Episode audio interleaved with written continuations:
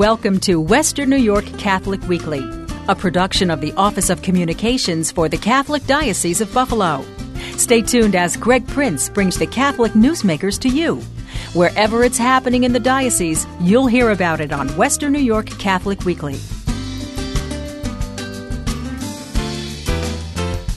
I keep saying the mantra of 2017 on Western New York Catholic Weekly seems to be this is not a political program, but it's hard to ignore the news cycle in many ways because many of the things that are coming up uh, in the media and on the news and, and that you're hearing about, especially in social media, um, you know the, the, church has positions on, and that you know um, uh, there are issues that we need to address as both a culture, but also as a church. And one of those, certainly since the beginning of the year, really since last year, has been immigration. It's been a hot button topic, um, immigration, refugees, etc. We're going to kind of talk about all of that today on the program with one of our go-to guests, Deacon Don Weigel. Deacon Don, welcome back to the program. Thank you, Greg. Good to be with you. Uh, of course, you're one of our go-to guests because you are a columnist on these very issues yes, in the yes. Western New York Catholic every month. Correct. Yep. Yeah. So it, um, we like to have you in when we have things like this to kind of just get okay. So what's the church perspective on this? Um, so immigration, and this is one of those shows where we really don't have an agenda today. I think we want to kind of just hash out, okay, what are we hearing in the news, and what does the church say about that stuff? And, Sure. uh, um, you know, all we get are sound bites, I think, and and there's no discussion about these issues. And if there is, Right. it's so slanted to one particular perspective that it's hard to kind of you know, as we like to say in the church, form our consciences on this stuff. So let's try to do that a little bit today. So um, I'll, I'll start with a real broad. Um, when we say immigration, okay, as a as an issue on the public agenda, what are we really talking about? It's a good place to start because when we when we talk about these, and you're right about the sound bites, it, it, it always comes down to little phrases and catchphrases of what things are. Uh, you know, but we even don't stop sometimes to think about there's a difference between migrants, immigrants, refugees, asylum seekers. Uh, these are all categories, and sometimes they get technical, but sometimes we have to just pay attention. There's, you know, there's a difference. You know, a, a migrant is anybody who moves from basically where they live to another place for some period of time away from their home for some purpose. Okay, typically work. You know, so we we think about migrant workers who come from some country, you know, Central America or South America or Mexico, to come and harvest crops. Those are migrant workers. So And we have a lot in Western New York. we do. We have a ton, especially you know in the Rochester diocese, at the eastern part of the Buffalo diocese. We have some wonderful people ministering to them, and those are those are migrants. Now, immigrants are a little are kind of a subcategory of people who move to another country away from their home country for the with the intention of permanently living in that new place. Um, migrants, not so much. They come, they do a job, and they go back. They always consider their other place home. Immigrants come and want to be a part of the new place. There's a special category of immigrants that are refugees. Refugees are people that are leaving uh, their country, their country of home or country of origin, for purposes of um, getting rid of armed, uh, you know, fleeing some armed conflict or persecution.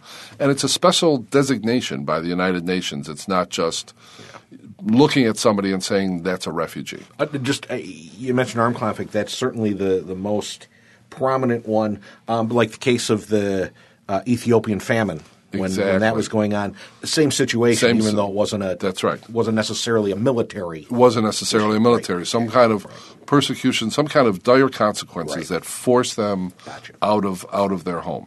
Um, you know, and so and so classically, we've even talked about um, the different factors that influence people to move from their home, from their country of origin. And sociologists have always talked about uh, push factors and pull factors, and I think it's important to kind of keep that in mind when we talk. You know, when we talk in, in just a moment, perhaps about what the church has taught about these. Uh, you know, the push factors are the things that people experience in their home country that push them out. Um, you know, where there is no uh, a persecution, you know, of some sort or some kind of violence, uh, where there are no jobs, or there's you know there's start Ethiopia, you know, where problems there in the the Sudan, you know, all of these places where the things um, where the people are experiencing famine, natural disasters, any lack of opportunity. Those are all push factors. Pull factors have to do with not the country of origin for these folks, but the place where they're trying to go. So that you know people are looking at a place, uh, different places, you know, safer, uh, more stable, a land of opportunity. Maybe there's better wages. Maybe there's better food availability. Maybe their family is there you know, and they want to move to be be with the re, uh, the rest of their family. Their family has gone, and they're following. So, so in our case, the American dream, the American right? dream, in many cases, sure. that's right, right, You know, where all the streets are lined yeah, with gold sure, and all that kind of yes, stuff, and sure. everybody since, uh, you know, I mean, we are um, all the bishops have have reminded us over and over again that we're a nation of immigrants. No, you know, except for the Native Americans you know, European settlements, uh, you know, places from uh, people from all kinds, people who were forcibly brought here from Africa, you know, as slaves. Everyone in the United States traces their lineage, uh, except for Native Americans, back to someone who came here from their home. You know, and that's why the bishops remind us constantly that, um, you know, that we're a nation of immigrants. And, and, and then, uh, just to follow up on that, when they talk about us being a nation of immigrants, they always – always remind us of a couple of quotes in Scripture that uh, that reminded the um, the Israel nation um, that they were a nation of immigrants. You know, in, in, in Exodus, um, in the twentieth chapter of Exodus, you, um, you, hear in the in the words of God, "You shall not oppress an alien or afflict a resident alien, because you were aliens, you yourselves, right, residing in, in Egypt." Yeah. And uh, you know, in, Levitic, in the Levitical law, uh, Levitical law, there's um, you know the same kind of the same kind of command that you uh, that you treat uh, an alien who resides with you no differently than the natives born among you because you yourself were an alien. And you know that's why the bishops constantly call us to that remembrance of our own heritage Okay, Deacon Don Weigel is our guest. We're talking about immigration today on Western New York Catholic Weekly. Um, let me, as you're talking about um, migrants, I, uh, it made me think about uh, interview I did years back. In fact, I should probably dig it out. Um, also, a news story of a different kind. You may have heard about the uh, um, end of the Ringling Brothers Barnum yes, and Bailey right. circus. I had the great pleasure years back of interviewing Father Jerry Hogan yeah. who was the circus chaplain, probably the, the guy who ministers most to circus performers in the United States. Right. A migrant population. Right. They right. really have no roots. They're, yeah. you know, um, in many ways akin to almost the gypsy lifestyle where they go right. from place to place on the road, you know, performing their craft in front of people. Right. Um, so that's leading me, actually, believe it or don't, into my the next thing I wanted to ask you. Um, so we don't really. Uh, it's broader than anyone realizes. I mean, we're we're not yes. just talking about um, just to pull one of those sound bites out the wall in Mexico, okay? Right. And uh, you know, people coming from Mexico over the border or whatever else. There's a lot of issues at play here. So yeah. Uh, so let me ask you, why do you think it's such a hot button now. Of, outside of the election cycle and the, the president bringing it up or, or whatever the case may be, but um, they wouldn't be bringing it up if it wasn't an issue. Yes, right. Correct. So, correct. what seems to be the issue presently? I, you know, I think I think on a on a global on a global basis, one of the things that has happened. Uh, probably in the recent past is that we have more and more, I think, become aware of just everything that goes on in the whole world. And if you look at the situation, you know, there, there are estimates that somewhere between 200 and 300 million people on the earth currently are migrants and immigrants moving from one place to another. Now, just picture that yeah, of a couple hundred million people moving from place so to place. roughly the population of the United States. Correct. right? Everyone who li- right, exactly. Roughly the population of the United States in the world moving from place to place. And of those, the, the estimates are like 25 million of them or so are refugees.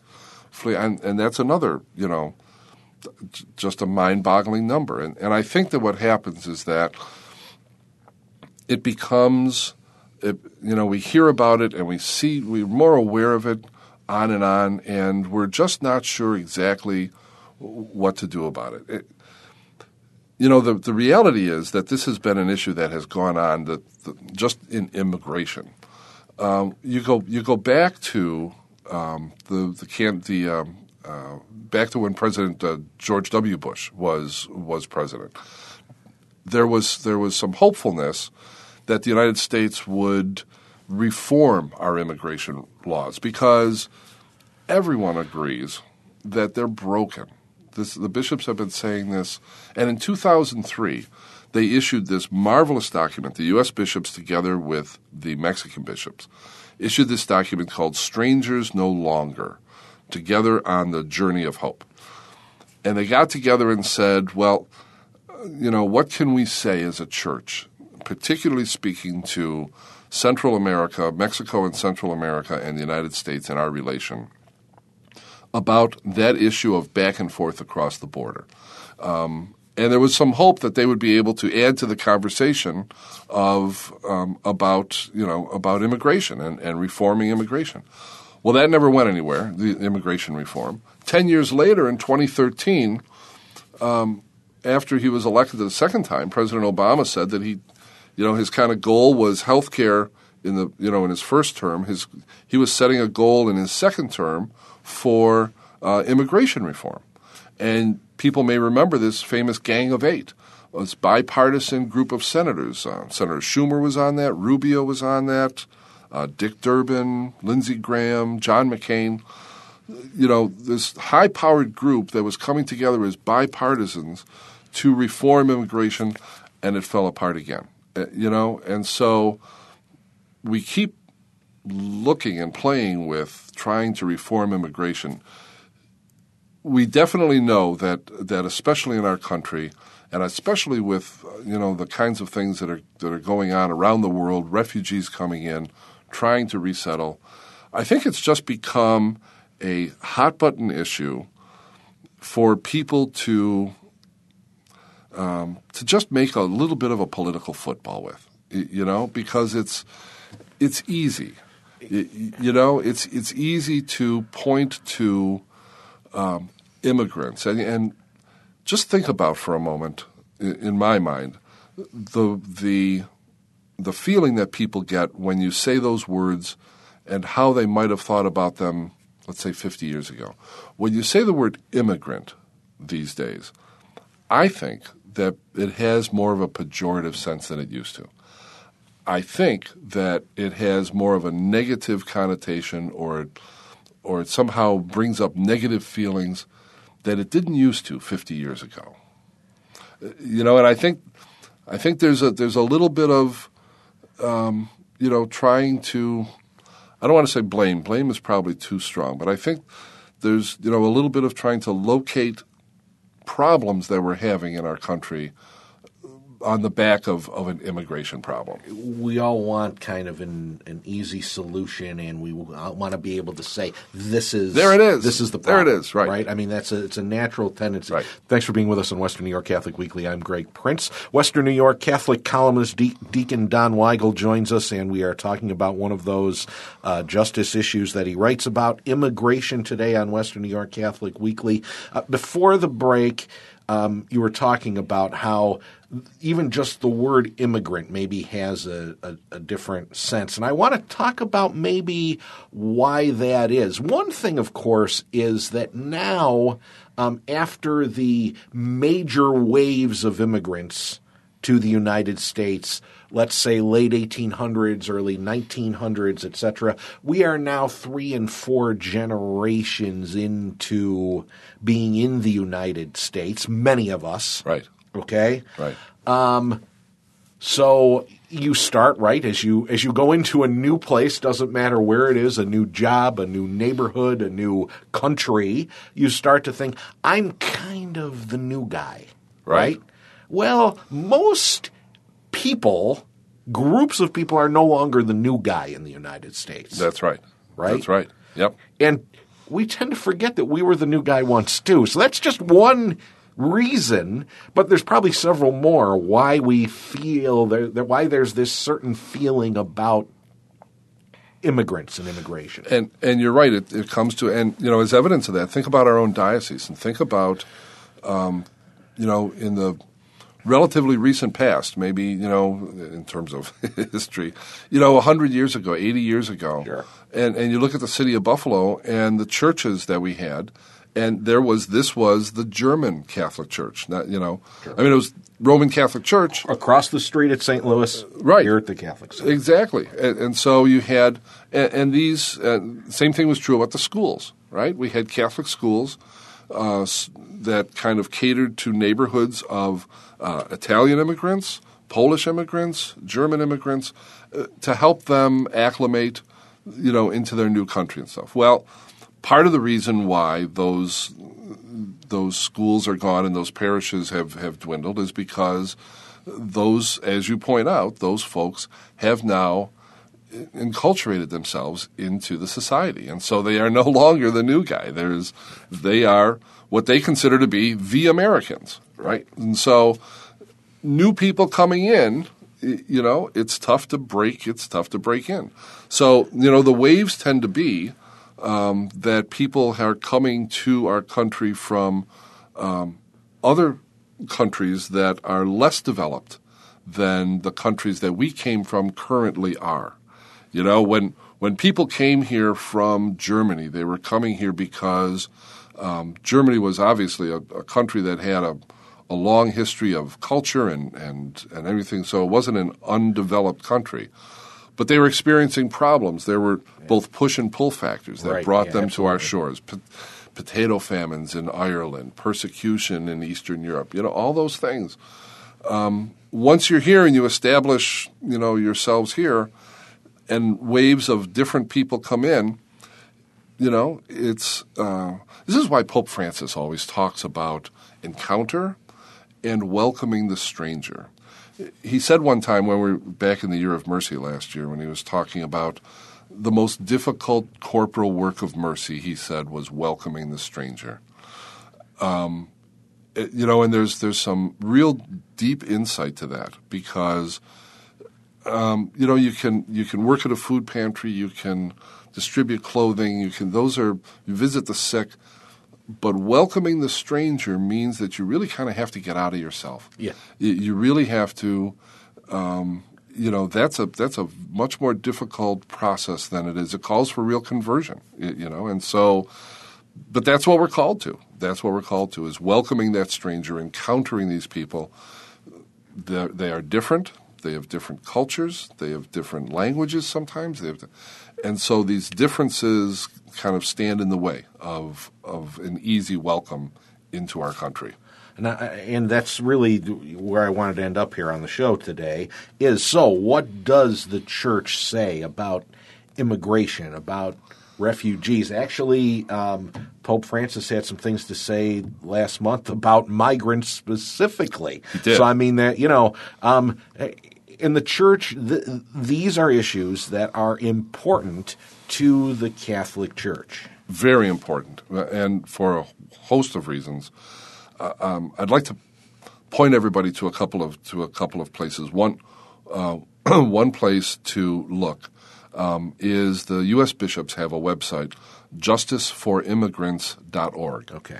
Justiceforimmigrants.org under the Catholics. It is the teaching of the U.S. bishops, so it's it's church teaching. Um, and within that, and so there's opportunities to learn about things. There's also opportunities to take action. They always have opportunities for people to send an email or make a phone call to your representative, your senator, the, the president. Um, and the other place, if, if people are ambitious, the other place that I would send them is the document "Strangers No Longer," um, because they it's a you know it's not a uh, it's not like a book. it's not quite that long, Um, but there are a couple of magnificent passages in there. Um, one of the things that they do is they, they lay out five principles uh, based on scriptures and Catholic social teaching that guide what the church uh, does. And we could do a whole hour on that. But but just you know, but just uh, very briefly. Uh, for example, uh, persons have the right to find opportunities in their homeland.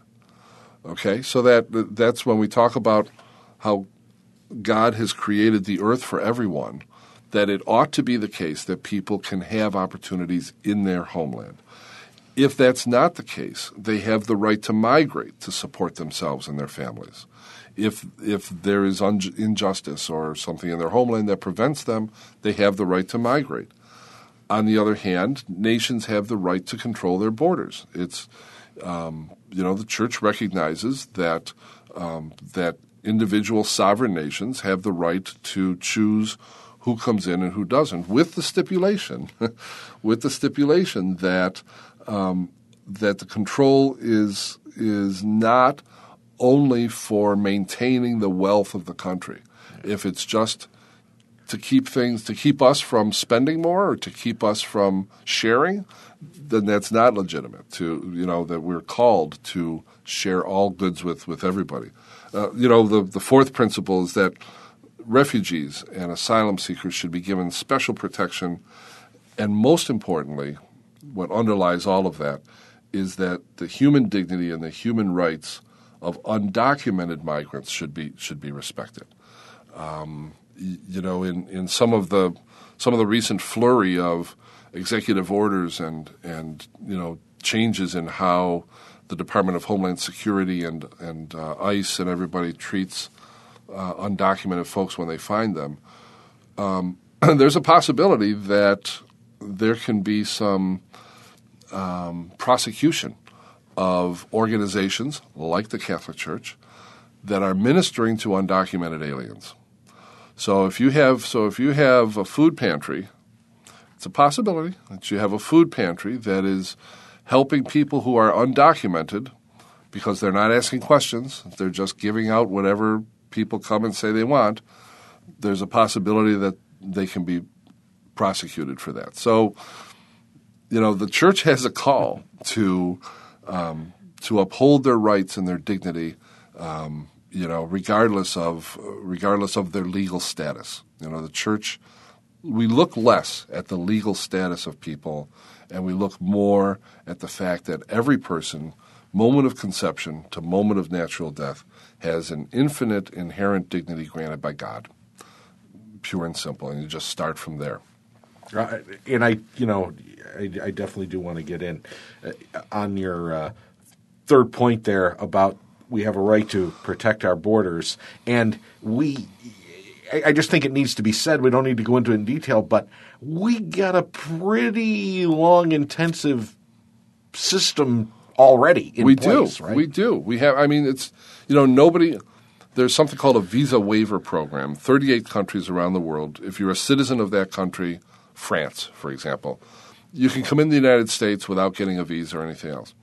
Um, but that's it, just those 38 countries. Every place else, you either have to come in as a refugee, you have to get a waiver, you, or you have to get a visa, you have to, you know, fill out applications, you have to wait to come in.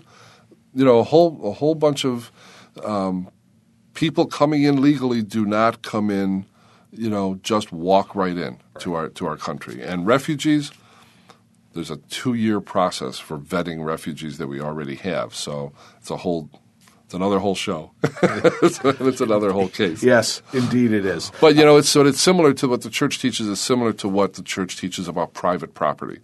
You know, we we acknowledge the right for people to own their property with the stipulation that they have to understand that the property that they own has been given to them for the benefit of everyone, not just for your own personal benefit all goods are the ownership of everyone around the world. It's called the universal destination of goods. It's, you know, solid church teaching that yes, you have the right to claim that this is yours, but you also have the obligation, the responsibility to use it for the benefit of others. And that is a place where, in our human nature, that gets tricky. Very right? hard very hard to look at it that way. Which is another whole show. Probably. That's right, exactly. So, yeah, very true. Uh, so I think we will wrap that up here. Then again, there, there's more we can talk about. I'm sure we will probably as the year goes on. Uh, you know, I, am sure you, are going to expect emails and phone calls Absolutely. from uh, our office down here, just as you do from the Western New York Catholic newspaper. Yep, and, and, and I'd also like people to Google uh, Pope Francis's um, address back in the, I think it was February 21st or something. To um, there was a forum on migration and peace, yeah. and read what he said there. It's that's definitely not long. That's like three pages it's it is so clear, so concise, so beautifully written.